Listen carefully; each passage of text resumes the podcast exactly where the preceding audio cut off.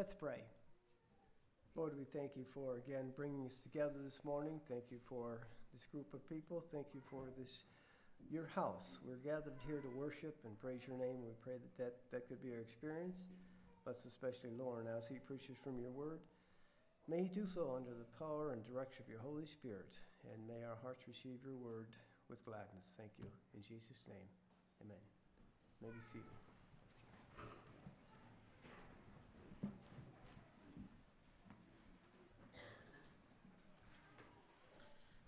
Greetings in Christ's precious name this morning. Welcome to our time of worship here again today.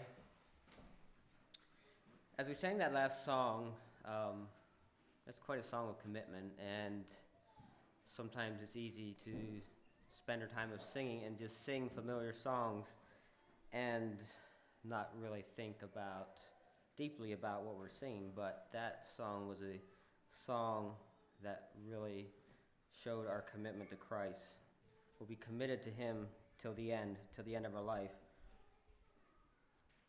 And our time of singing here is what inspired the message for today. A few weeks ago, we were singing a song, and I can't even remember the title of the song, but there was a phrase that really jumped out and grabbed my attention that day. The phrase was, He is my King. And it was probably like a normal Sunday morning, you're singing along, and for some reason, this phrase really jumped out at me and grabbed my attention. You know, sometimes there's you know things in life that you're just cruising along, and, and God really grabs your attention with, with something. This was one of those times, and it really caused me to stop and consider the implications of that statement. The statement that He is my King, that Christ is my King. Do I really believe that Christ is my King? What does that mean for me and my life? So, this morning I want to explore that um, thought for, for a few moments here together. You know, oftentimes when we think of Jesus, we often think of him as our Savior, our Redeemer, and our friend, like we just sang. And while those things are true, he is also much more than that. He is the supreme ruler of all. He is the King of kings and the Lord of lords, as we read in Revelation 17 14. So I want to just meditate on the thought this morning of Jesus as the King. And I want to start out by reading a passage of Scripture from the book of Zechariah. And I've broken it into a few sections this morning. And the first one uh, I want to consider, and in one I will spend more time on than some of the others is the coming of the king prophesied. So we'll look at prophecy and what the Old Testament prophet had to say about Jesus coming as a king and to set up his kingdom here on earth. So if you care to, you can turn to the book of Zechariah. Is I'm going to be reading from chapter 9. Zechariah chapter 9, verse 9, and I'll read to the end of the chapter. It reads Rejoice greatly, O daughter of Zion. Shout, O daughter of Jerusalem. Behold, thy king cometh unto thee. He is just, and having salvation, lowly, and riding upon an ass, and upon a colt, the foal of an ass. And I will cut off the chariot from Ephraim, and the horse from Jerusalem the battle bow shall be cut off. He shall speak peace unto the heathen, and his dominion shall be from sea even to sea, and from river even unto the ends of the earth. As for thee also, by the blood of thy covenant, I have sent forth thy prisoners out of the pit, wherein is no water. Turn ye to the stronghold, ye prisoners of hope. Even to the day do I cl- declare that I will render double unto thee. When I have bent Judah for me, filled the bow with Ephraim, and raised up the sons of Zion against thy sons, O Greece, and made thee as the sword of a mighty man, and the Lord shall be seen over them. And his arrows shall go forth as the lightning, and the Lord God will blow the trumpet, and shall go with the whirlwinds of the south. The Lord of hosts shall, be, shall defend them, and they shall, be, shall devour and subdue with the sling stones, and they shall drink and make a noise as through wine, and they shall be filled like bowls, and as the corners of the altar. And the Lord their God shall save them in that day as the flock of his people. For they shall be as the stones of the crown lifted up as an ensign upon his land. For how great is his goodness, and how great is his beauty! Corn shall make the young men cheerful, and new wine the maids. So here the prophet Zechariah is foretelling the coming of Jesus and his kingship. He's coming, he's telling the victory of Christ as kings. And these words were prophesied about a thousand years before the people of Jerusalem saw them being fulfilled. Tragically, many of the Jews did not recognize Jesus for who he was. They failed to realize that this was the Messiah that was promised for so many years. They had longed for this Messiah, and yet when he walked among, among them, he was despised by them. And that's a sobering lesson for us today. As we consider that, we can be so set in our way of thinking that it blinds us to the truth. The Jews had this picture in mind of how the Messiah would come, and they failed to recognize him when he did come. So I want to look at especially verse 9 and verse 10 here as we look at this scripture. This passage of scripture reveals how glorious this king would be. And it shows the attributes of his kingdom. And the first one I want to look at is he will rule with justice. In verse 9, it says, He, sh- he is just.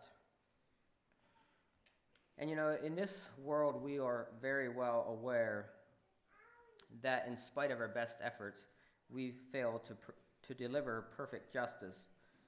Now, our justice sh- sh- falls short because we fail to know all the details and nuances of a situation. We misunderstand what is communicated to us, and therefore we struggle to deal with others justly.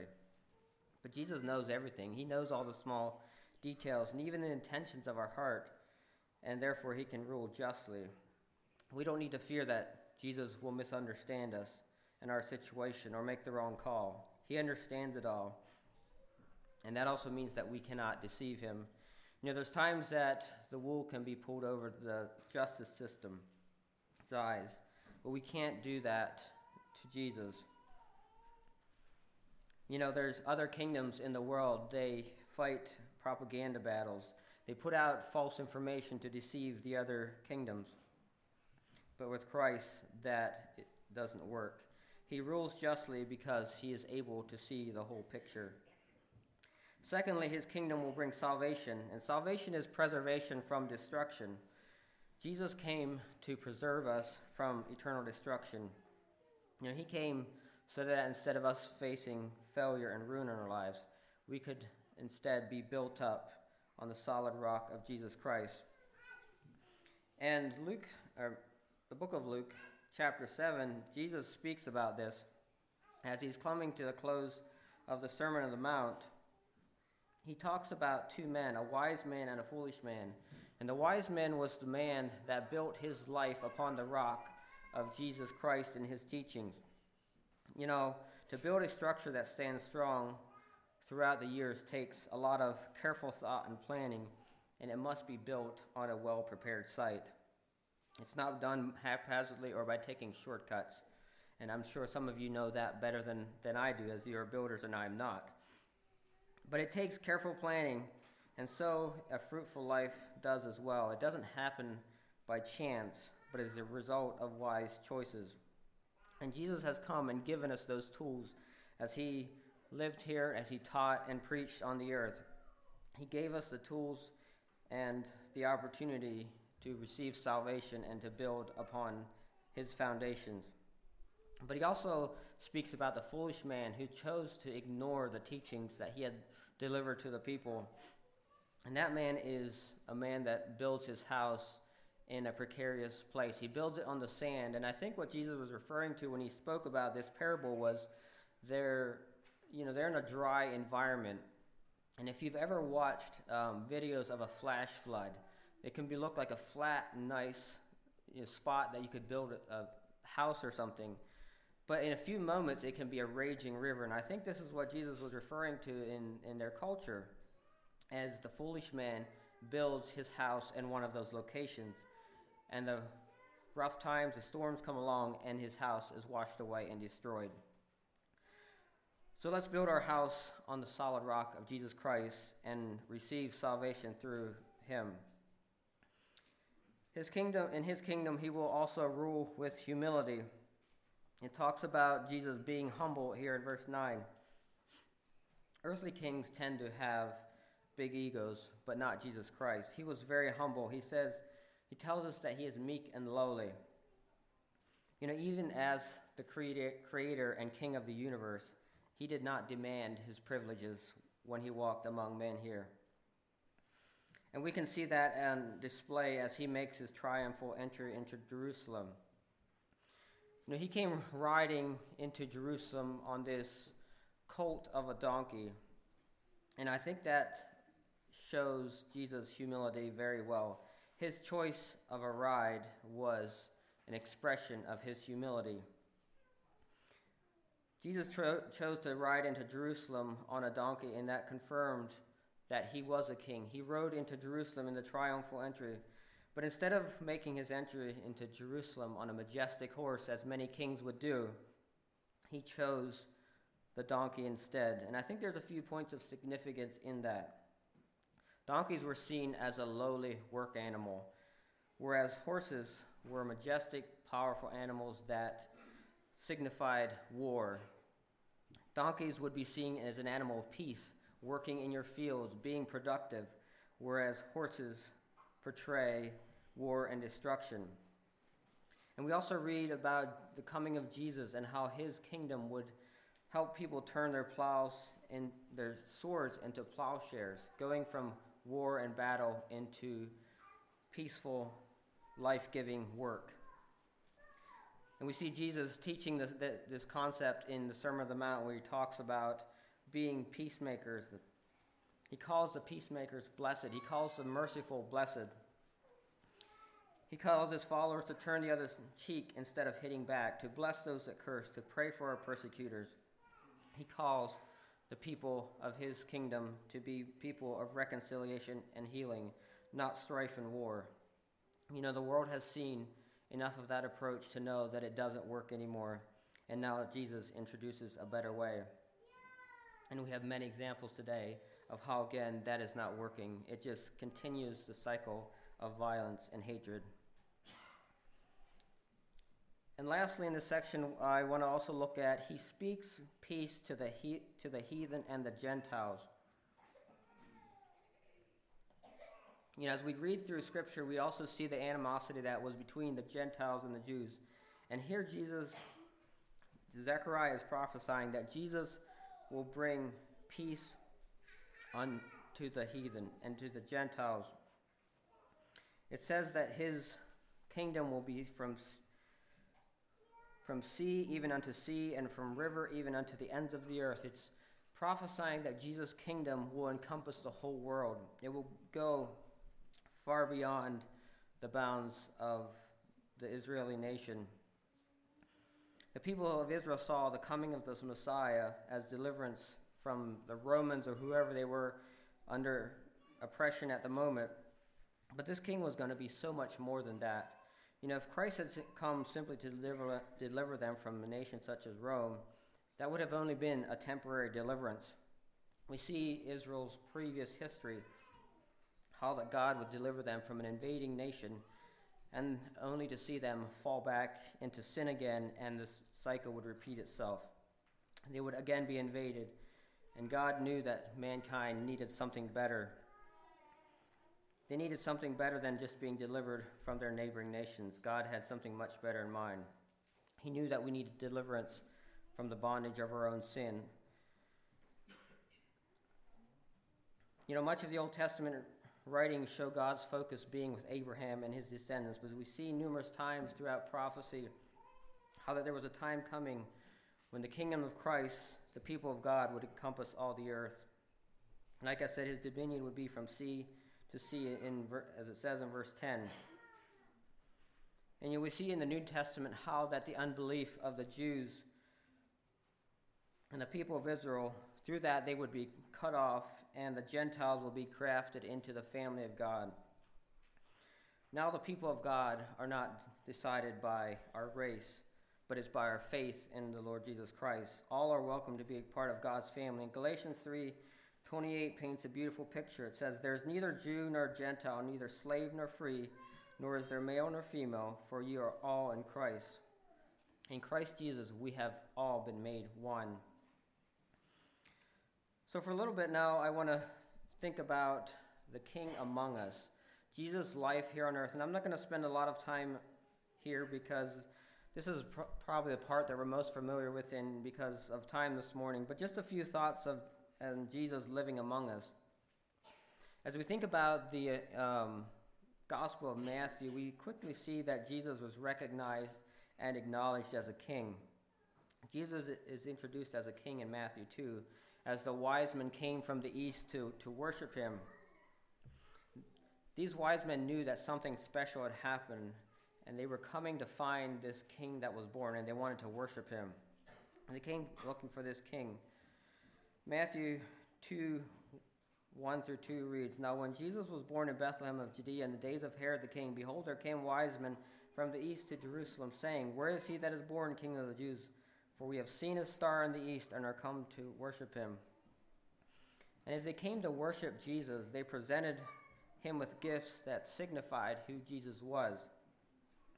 They gave him gold that showed his royalty, they gave him frankincense that showed his divinity and they gave him myrrh, which signifies his humanity. And it's interesting to, as we read through the Gospels how that this happens numerous times. The people who should have missed the Messiah were the people that recognized him, and the people that should have recognized him were the people who missed him. The people of Israel who had the words of the prophets in their hands failed to recognize him as he walked among them. They failed to see him for who he was. But the Gentiles and the downtrodden of society were often the ones who recognized Jesus for who he was. The Roman centurion that came to Jesus seeking healing for his servant, he recognized Jesus as a king. You know, he said, Even me, as a centurion, as a man with authority, I am not worthy to have you in my house. So he was a Roman commander, and yet he realized that Jesus was far above him. He realized the kingship of Jesus, and he acknowledged Jesus for who he was. And this faith that this Roman centurion displayed caused Jesus to marvel. When, says, When Jesus heard it, he marveled and said to them that followed, Verily I say unto you, I have not found so great faith, no, not in Israel. And I say unto you, that many shall come from the east and the west, and shall sit down with Abraham, Isaac, and Jacob in the kingdom of heaven. But the children of, he- of the kingdom shall be cast out into utter darkness, and there shall be weeping and gnashing of teeth. Here we see Jesus confirming what Zechariah prophesied in Zechariah 9 in our, our beginning text. He says, People will come from the east and the west. And as we think about the east from the west, that shows us there is no bounds. If we think in north and south, eventually we come to the end of north and south, but east and west shows us that there is no bounds to Jesus' kingdom. And as we follow Jesus throughout his life, we see him bringing healing to the land. He showed by his life what a true king looks like. He showed what true greatness is, and he demonstrated by his action that the greatest in his kingdoms are those who serve. They are the servants so as as we look as we get into the, further into the message, we'll look at being priests and kings with Christ, and that is how we do that is through service. As we think of reigning along with Christ, is a life lived in service to others. And also briefly thinking about his death and resurrection, I think about the king triumphs. And it was no coincidence that the placard placed on the cross identified Jesus Christ as the king. It seems it was put there intended to mock Jesus, but it actually proclaimed to the world who Jesus really was. The instrument of death that was intended to bring an end to his reign was the, was the means by which Christ established himself as the undefeatable king. All other kings' death brought an end to their reign, but not so with Jesus. His death on the cross gave him the greatest opportunity to display his power. Even in his death, he was able to be victorious And not only was he victorious, but he also granted all mankind the opportunity to be victorious. The resurrection power of Jesus established his kingdom forever. The resurrection power of Jesus not only established his kingdom forever, but has made available to all humanity the gift of everlasting life. So, as we think about that, think about Jesus, his, as his life was prophesied, as his life was lived here on the earth, what does that mean for me today? What does, how does that affect me? And so, for the last little bit here, I want to look at the King reigning in our hearts. And as I think about that, um, as I mentioned, I want to think about the thought of reigning with Christ. And we find that in 2 Timothy 2:12 where it reads, "We who were lost and separated from Christ can now reign with him." Sorry, your suffering is not in vain. This is a trustworthy saying. If we die with him, we also live with him. If we endure hardships, we will reign with him. If we deny him, he will deny us. If we are unfaithful, he remains unfaithful, for he cannot deny who he is. So here Paul was writing to, to Timothy, and he talks about the um, uses the word suffering, but I think as I looked at other translations and I looked at the Greek meaning of this word, I think endurance is, is a word that shows the meaning well here in, in this verse. Your endurance is not in vain. And it talks about dying with Christ and living with Him. and if we endure hardship, we will reign with Him. And I want to think about that thought for a minute. Reigning with Christ. And I think, as I think about, the, you know, the word suffering and endurance, sometimes we can think of that as being, you know, just being stationary, just um, sitting back and taking the suffering and enduring whatever comes. But it ha- this word has the idea of being active.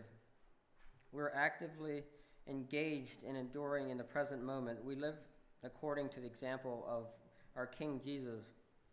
Then we can also reign with him in his kingdom.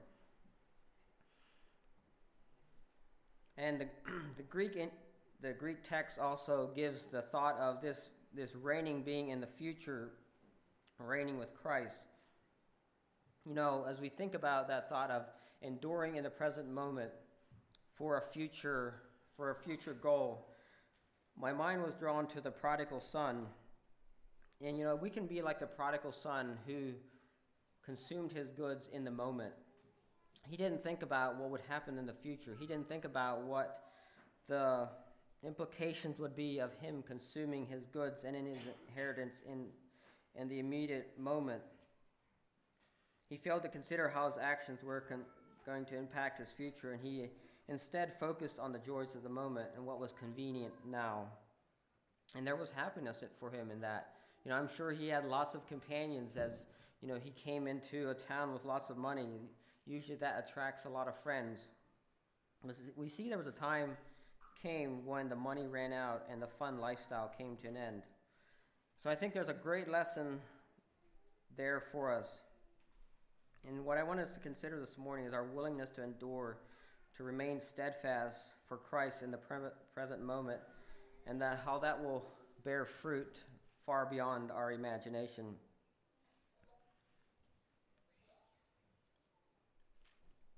Know, there are many things in life today that are calling for our allegiance. Many things, some of them very good things, but they must all come in subjection to Christ. Our allegiance for the kingdom of Christ must come first. We need to have total surrender to our King. We find this in Luke 14, verses 25 to 33. It says, Now a great multitude went with him, and he turned and said to them, if anyone comes to me and does not hate his father and mother, wife and children, brothers and sisters, yea, and his own life, also he cannot be my disciples. And whosoever does not bear his cross and come after me cannot be my disciple. For which of you intending to build a tower does not sit down first and count the cost, whether he has enough to finish it? Lest after he had laid the foundation is not able to finish, all who see it begin to mock him, saying, This man began to build and was not able to finish. Or what king going to make war against another king does not sit down first and consider whether he is able with 10,000 to meet him? Who comes against him with 20,000? Or else, while the other is still a great way off, he sends a delegation asking for conditions of peace. So likewise, whosoever does not forsake all that he has cannot be my disciple.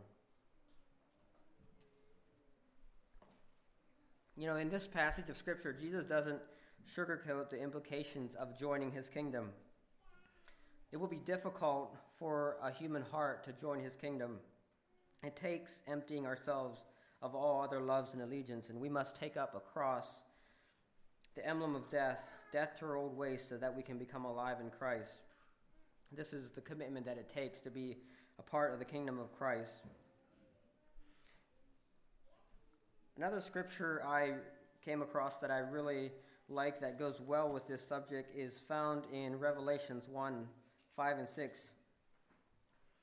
It reads, And from Jesus Christ, who is the faithful witness and the first begotten of the dead, the Prince of kings of earth, unto him that loved us and washed us from our sins in his own blood, and hath made us kings and priests unto God and his Father, to him be glory and dominion for ever and ever. Amen.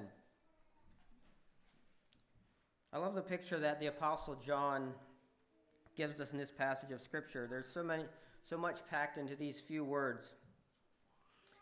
And he reminds us again of a few attributes of Jesus, who he is and what his kingdom represents. And the first one that he points out is Jesus is a faithful witness. The words of Jesus are truth. You know, we can place our full cons- confidence in the testimony of Jesus Christ you know, the words of earthly, king, of earthly men cannot always be depended upon. You know, most kings and rulers will craft their words to give themselves an edge and an advantage. Then at a later time, the truth becomes known and realize that they used words to manipulate. That is how many kingdoms work, unfortunately, but with Jesus, we can have confidence that his words, the words that he speaks, are true. He also points out the resurrection power of Jesus. He is the first begotten of the dead. Jesus was the one who broke the power of sin and death. He was the one for us. He was the one who paved the way for us to be able to say, O death, where is thy victory? O grave, where is thy sting? But thanks be to God who giveth us the victory through, through our Lord Jesus Christ. God has given us all the power to be victorious over sin and death through our Lord Jesus Christ. He also reminds us that Jesus is the Prince. Jesus is the Prince of all the kings of the earth. Jesus is above all other kings, above all other emperors, pharaohs, Caesars, and presidents whoever were and ever will be. You know, why would we invest time in earthly kingdoms if we can serve the true King of Kings and the Lord of Lords? And you know, we live in an earthly world where we can get pulled into that very quickly. We can spend a lot of time and energy trying to promote and put forward earthly agendas and kingdoms. But the earthly kingdoms are kingdoms that promote division and tor- turmoil, and they're systems that hark back to the ways of the Old Testament. They're trying to bring a, they're trying to bring morality through conformity. And it's a system that again fails to realize that true change needs to come from within. Jesus is not only the Prince of all, but he is the Prince of Peace, and his kingdom is one of reconciliation. First of all, our relationship between us and God is restored, and then our relationship with our fellow man is restored. And this is in a sharp contrast to what we see all other kingdoms bring about.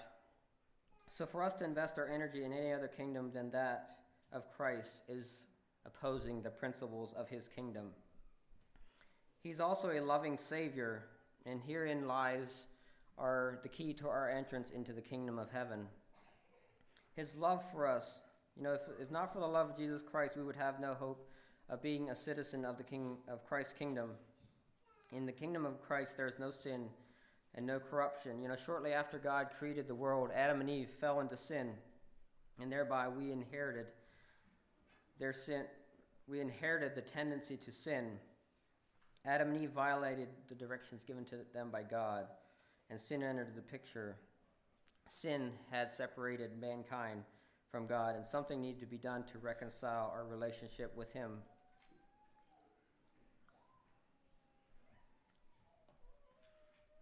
There's also cleansing power in His blood. You know, as I mentioned, sin cannot be a part of His kingdom. And as descendants of Adam and Eve, we have inherited that sinful tendency. You know, Romans 3 reminds us how all of us have sinned and come short of the glory of God. There was a gulf between us and God that was impossible for us to bridge because of our sin. And through his death and resurrection, Jesus built a bridge across that gulf. He has made it possible for us to receive the gift of a clean heart and entrance to his kingdom, but we need to have the faith. We need to have faith and cross the bridge in order for us to enter in his kingdom. We need to have faith and step out and cross that bridge in order for the kingdom of God to become a reality for us. We can talk about the bridge, we can believe it exists, but until we step out in faith, it is not a reality for us. And what Jesus has done for us has been in vain. The work of Jesus Christ is in vain as long as we lack the faith to receive what he has done for us. And last week, Lester did a great job in laying out the simplicity of the gospel and how we cannot add or take away anything to that gospel. And then the final point I want to consider in this passage is kings and priests with him in his kingdom. You know, through Jesus, because of his love, because of his death, and because of his shed blood, we now have the privilege of becoming kings and priests in his kingdom for his purposes and for his honor and glory. Notice again how Jesus' kingdom contrasts other kingdoms. You know, our king, he gave his blood as a sacrifice for his subjects, he provided deliverance and salvation for his people. In other kingdoms, the subjects give their life for their king. As we think about the current conflicts in the world, you know, we think about Ukraine and the ongoing conflict between Israel and Palestine. The subjects of these countries are pawns in the hands of their kings. You know, in Israel, at the age of 18, there's a mandatory military service. And also at a recent gathering of believers in Pennsylvania, there was a man present who had fled his home country to escape forced military service. These people are being forced to go out and fight for their king. But Jesus has fought the battle to bring deliverance of, uh, to us. And as we talked about in Sunday school this morning, the battle has already been won. Jesus has fought the battle for us. Now we have the privilege of serving alongside him in his kingdom because of his sacrifice for us. Not because of what we have done, but what Jesus has done for us. You know, I think if we can get a hold of that glorious reality, we can say with the Apostle Paul that presenting our lives a living sacrifice is the only re- reasonable response to that. Too often we think of the gospel as our deliverance from eternal death and punishment, and I've been guilty of believing that and living that way mentality for too long. And while deliverance from death and destruction is definitely a result of the gospel, that way of thinking is focusing on myself, and it's not serving Christ for who he truly is. When we look at Jesus for who he really is and what he has been willing to do for us, then we can serve him with joy. We serve him not because of fear, but because of love. And that changes our whole perspective of life. And my prayer is this morning that we could serve our King with joy and gladness. Let's bow our heads for a word of prayer. Father in heaven, we bow before you again at the close of the service, and we thank you for allowing this opportunity to come together as believers in you, and that we can worship you as the King of Kings and the Lord of Lords. And I just pray that as we live our lives here in this community, that that would show forth in our lives, that we could be people of peace and reconciliation, that we could show forth the glory of your kingdom. We just pray this all in the name of Jesus. Amen. Do you have a